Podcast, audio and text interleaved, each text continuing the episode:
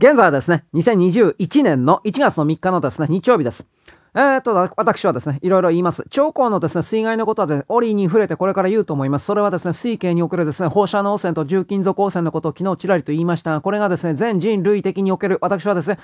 にせんさんじゅうよねんぐらい前の間において、ひいき目に助かって半分ぐらいの人間が死ぬんだ。全人口がななじゅう、ななじゅうごぐらいですか？ さんじゅうご からよんじゅうおく人ぐらいが死ぬんだみたいなことをですね、何の根拠もなく言っておりますが、その根拠のですね、一つにあるのが、複合汚染物質であるということを私はあなたに定期的に言っております。この複合汚染物質というのは私はですね、少し前の段階においてはにせんじゅうにねんぐらいにその存在が明らかになった、あの、ウラン石炭におけるですね、燃焼のすす及び中国のですね、大気中を漂っている重化学物質、毒性の物質、これらが合体して、すすプラス、えー、すすの放射能汚染、そしてですね、えー、重化学汚染。こういうものがですね、合体した、この微粒子が ピーエムにーてんご と我々は言っておりましたが、人間の体内の中におけるですね、内部被曝を通じて、ミトコンドリアであるとか、免疫系がですね、破壊されることによって人が死ぬんだというふうな主張をしておりました。で、これがメインかなと思っていたんですが、おそらくこれはまあ、なくなってはいないですよ。この、この設定はなくなってはいないのですが、私はそれを言い出していたときに、長江のですね、これだけの水害があるなんていうことは想像もしておりませんでしたが、長江の水害におけるですね、おそらくは原子力発電所がですね、水没しているんではないかなと思います。地下に作っておりましたから。すから。で、えー、まあいろんなね、証拠もなしに言ってる人はいっぱいいます。俺だって人のこと言いませんが、メルトダウンに本来はなっているものを、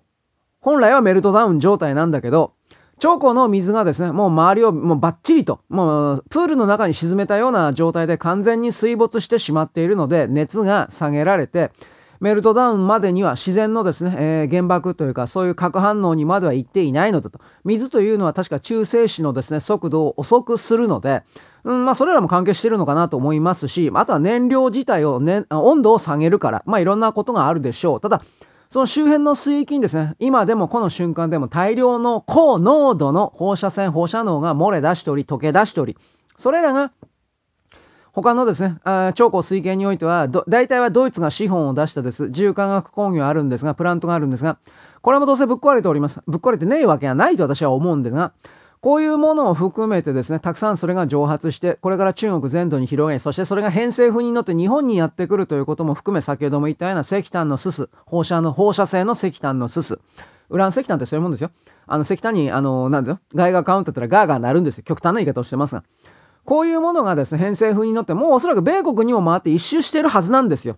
あの、にせんじゅうにねんぐらいに発覚してから、もっと前だから、あの、胡錦涛温家宝の頃から徹底的にですね、国内のそれらのあの、ウラン石炭をですね、どんだけでも取ってきたということは分かっておりますから。で、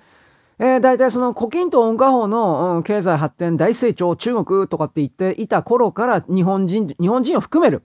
地球人類のおかしな死亡、肺がんが激増しているということは私言ったと思います。それがですね、うん、タバコをどんどんみんなやめてんのに、なんでこんな対岸増えてんの？これはまあ中国のウラン石炭だよ、えーというふうなことを私は言った記憶があります。それに複雑というか、それにつながって、うん、加算されて、今回のですね、長江におけるですね、放射線云々。これがですね、多分つながるのではないか、重なってくるのではないかということを私は今の段階であなたに言います。間違っていることを祈るばかりですが、おそらくはこの陥没現象のことに関して私はあなたに何度も言います。あの証拠もなしに。ただその陥没現象が起きる前の段階で地球人類の人口はですね、相当の速度で死んでいるという設定になっており、これの大小、あのー、そのサイズが大きくなるか小さくなるかというような人々の気づきによって、理解によって、発覚によって、発覚におけるですね、行動の変化によってですね、それが大きくなるか小さくなるかが、ということが決定されるわけであり、中国の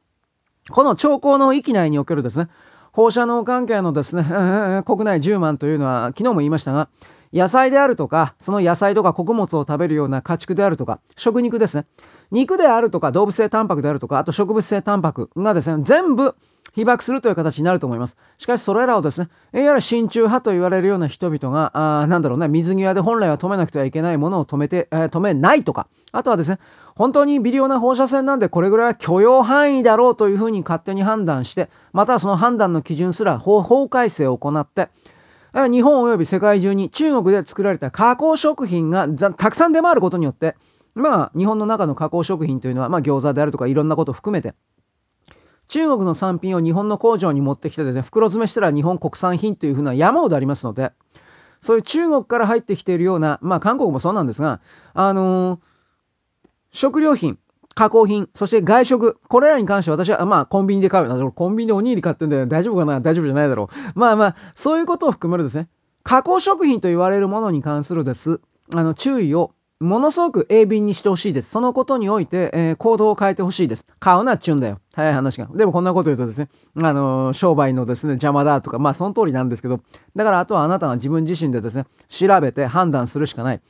おそらくこのですね、放射線に関わるようなものの体内の摂取が、それから後に控える、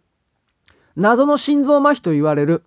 あのー、夜は大丈夫だったんだけど、朝起きない。それはもうさんさい、よんさい、ごさいの子供であろうが、老人であろうが、朝起きない。死んでるということです。そういうことのですね、引き金になってると思います。あの、この複合線物質、放射、放射性物質及び重金属というか、そして今やってるコロナとか武漢肺炎とかの生態的ウイルス。これらがですね、二重三重に体内の中に入ることによって死亡、死への、デスへの引き金をですね、引く可能性。これが非常に高い。これからの流れにおいては。陥没現象というのは基本的にはそのサイズが、あまあ人間が気づいていってですね、地球環境というものを、まあ自らのですね、地球の思惑に従ってですね、改善するということを決意し行動を変えることによって、おそらくはそれは小さくなるはずなんです。おそらくは。私の勝手な見立てだけど。しかし、全く何も気づこうとしない、知ろうとしないような人間の数がこれ以上膨大に増えるのであれば、それは地球という惑星自体にとってはマイナス損失でしかないので、それを消し去る。殺処分ということが始まるということであり、それがですね、行われるという言い方をします。それらの内翼におけるシステムのですね、説明を今あなたにしてもどうせあなたは理解できないので、それは言いませんが、その、うん、主要なターゲットにですね、私は多分中間というか、住居圏というか、これらの方々、つまり、えー、環境を破壊するだけ破壊して、他の生命のですね、リスだとか、鳥だとか、魚だとかの生育環境を、まあ、いわゆる住環境を勝手に破壊して、それでもですね、何の責任も取ろうとしないような、そしてそれをずっと続けるということを決めてしまっているような勢力っていうのは地球目線からすると必要な存在かというといらないんですよ。いらないの。で、地球はそういうことをいらないと決定したんで、猶予期間をにせんじゅうにねんのじゅうにがつのにじゅうにだったかにじゅうさんまでの当時まで与えていたんだけど、こいつらは、まあこれらの中の人という言い方をするんですが、あの、地球にごめんなさいしなかったんで、で、にせんじゅうよねんのですね、あ、にせんじゅうさんねん、翌年のにせんじゅうさんねんのじゅうにがつのにじゅうにからにじゅうさんにかけてで、あ戦争というか反転攻勢というか、地球自身がですね、これらを追い出すための、掃除するための反、反転攻勢ですね、この場合は。総攻撃を開始しております。この事実をみんな知らない。だから、まあ、これでろくねん、ななねん経ちました。大体この世界においてですね、ごねんないしななねんぐらいの区切りにおいて、いわゆるあなたの大好きが、まああなた好きかどうかわからんけど、幽霊の世界におけるですね、大きな出来事というのは、現実の世界におけるこの物質の固定された世界においてですね、現実化するようになっておりますから、にじゅういちねんにせんにじゅういちにおけるですね、それらの大変化と言われるものというのは、これはもうあなたが想像できる、うん、できない、とんでもないものになるということだけ私は言っときます。まあ別に信じなくてもいいんですよ。私はですね、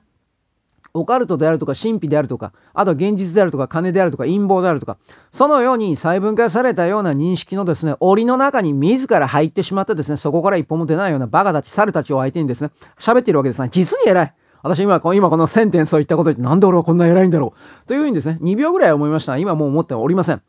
あのね、そんな、そんなこと言ってる場合じゃないからです。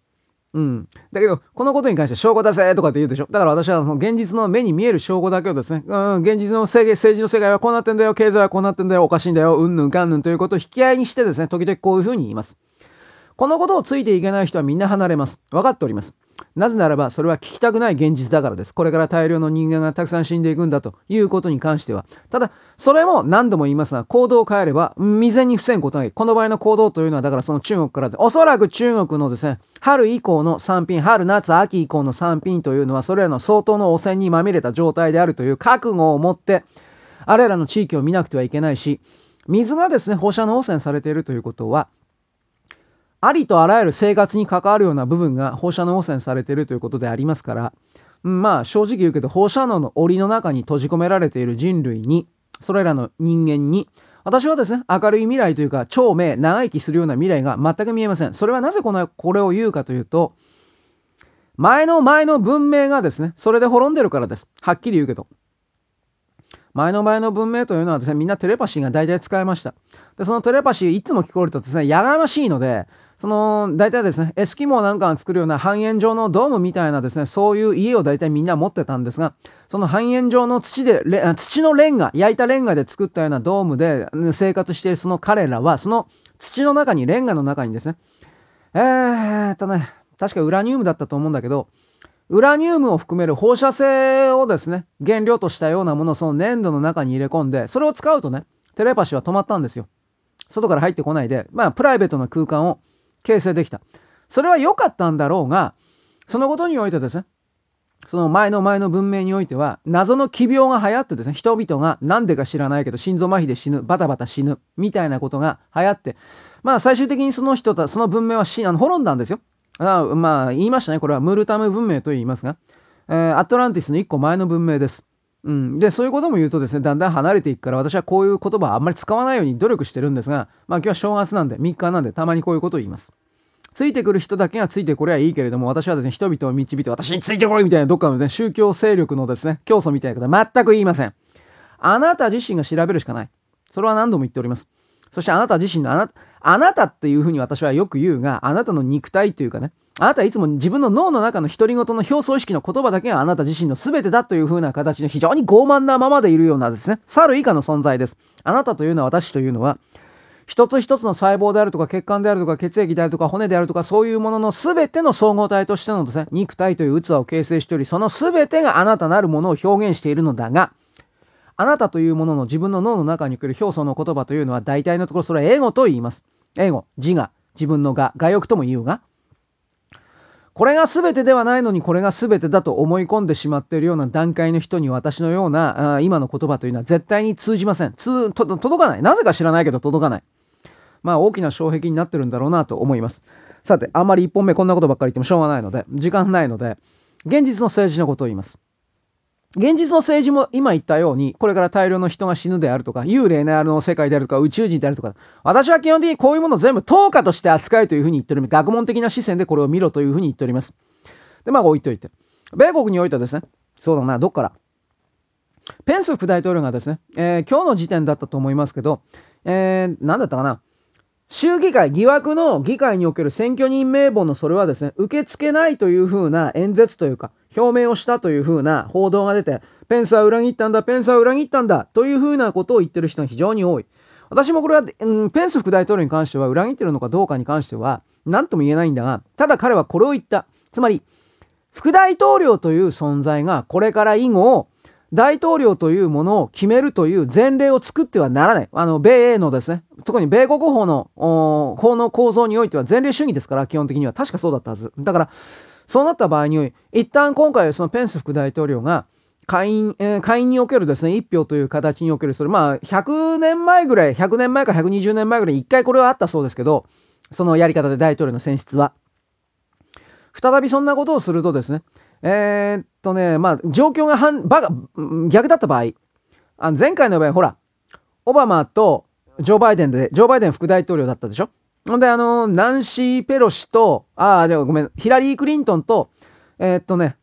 トランプさんが決選投票的な形でなんかいろいろやってたでしょ、大統領選挙。もしこれがあの時揉めていたとしたら、ヒラリーを勝たせるために、もう、うん、法廷闘争でもつれ込ませて、そしてジョー・バイデンが結局ですね、疑惑の州というふうに勝手に工作して定めたような、それを受け取らないことによって下院における一票だとか、逆のことが生まれるわけですよ。ペンス副大統領に言ってるのはそういうことです。で、ペンス副大統領は最後に、我々は、トランプ陣営は、そのような手段を使わなくて勝つというふうに言ってます。そんなことできるのかなと思うけど、よくわからない。ここばっかりわかんない。ただ、今日の時点で、テキサスのテッド・クルーズ上院議員がですね、えーっとね、監査請求的なもの、このおかしなですね、表におけるですね、えー、監査をまず受け付けないような、これミシガンだったかな、これに関するですね、監査の命令を出せみたいな形における訴えであるとか、いろんな動きをしております。ただこの、今、今日言われているのはいちがつのむいかにおけるですね、上院における大統領選出か選挙人名簿のそれにおいて、えー、っとね、共和党の下院議員はひゃくよんじゅうからひゃくごじゅうめいが異議申し立てをする。で、上院は、私昨日ごにんって言ってましたけど、いきなり増えてじゅうろくにんとなってます。今の時間においては。もうちょっと増えるかもしれません。にじゅうにんぐらいになるかもしれない。で、これを、あの、ミッチ・マコーネル、これ共和党なんでね、こいつのジジイと、ナンシー・ペロシが院内のルールを勝手に変えて、その異議申し立てそのものを認めない。つまり、あの、異議だ、異議ありとかって挙手しても、もう院内ルール変わったからそれ認めない。というふうなことの勝手な談合をやっていてですね、当日それをですね、いきなり発表するんじゃないか。また当日の間際ということ。まあ、だから、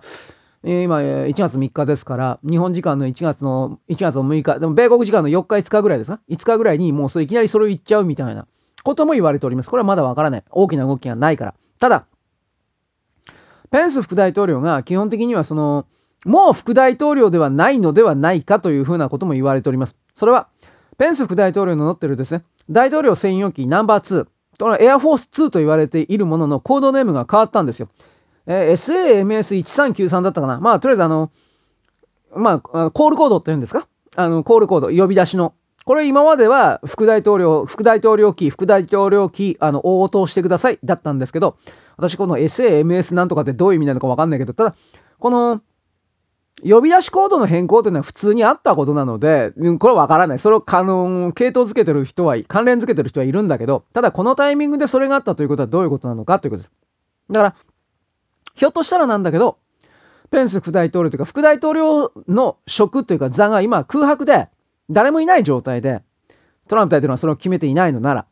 で、あのー、いちがつのむいかまでに、ここでペンス副大統領か、ああ、ごめん、あの、パンピオ副、パンピオ国務長官か、マイケル・フリン将軍が入る、副大統領になる。こういう情報も一応出てます。もし、あのー、パンピオ国務長官が、副大統領になる。またはマイケル・フリン長官が、将軍が、将軍が副大統領になるという流れに入るのであれば、それは彼らは、ペンス副大統領は違って、うーん多分これ疑惑の州のことにおける跳ねつけをやるか、議会におけるですね、信頼できる州のその投票名簿だけを採用するという形でトランプさんを、トランプ大統領を大統領に押し上げるというか、何かそういう形における行動を取るのではないかとは一応言われてはいますが、はっきり今証拠ないというよりもあなたにですね、何度も言いますが、今の米国の中からですね、言論というのは既存のメディア及び エスエヌエス を含めてあまりにも明らかに嘘だらけなんですよ。今までのじゅういちがつみっかの大統領選挙における情報の発信力をじゅうとすれば、今いちまんぐらいあります。いや、本当に。それぐらいひどい。だから誰が何を本当のこと言ってるのかわかんない。私もですね、ある程度アメリカウォッチをしてるつもりだったんだけど、こんなに、こんなに荒れてるというかね、こう、活発っていや活発なんだけど、誰が工作員でそうでないのかってことは全然わからない。まあこれはあの、中国のいつつの毛、ファイブヘアと言われ、ごもうと言われる人たちがですね、もう、もうものすごく活発にですね、活動してるからというのも当然、当然含まれていると思います。まあ彼らもですね、米国人になり変わってですね、すなりすましてですね、世論誘導形成のですね、命令を受けておりますから、うーん、うん、でもわかんないんだよね、正直言うけどね。だから、はちボードね。あの、よんちゃんとはちボード、はちボードの話をすると思います。よく知ってます。よんちゃんはまあど、どっちかっちは画像系のサイトで、はちボードに Q アノンと言われる連中がいると言うんですが、この Q アノンをどうもパンピオ国務長官が作ったらしい。それも今日明かされました。ただこれもどこからどこまで本当かわからない。で、なぜ Q、あのー、パンピオ国務長官がそれを作ったかというと、えー、シーアイエー の長官時代に自分の同僚が、えー、っとね、オバマとかヒラリーだとかあの辺の連中に徹底的に、シーアイエー の局員の時代か、局員から長官になったんですね、この人は。だから徹底的に、あの、騙されてはめられて、皆殺しにあって、ベンガジ事件とかそういうことを言ったと思いますが、皆殺しにあって、で、まあそういう義憤に怒られて、米国の中にですね、自分たちの国民を販売する、とてつもない裏切り者がいる。地底政府、ディープステートという言い方もしますが、中国の犬ころです。で、これらの連中が、なんというかな、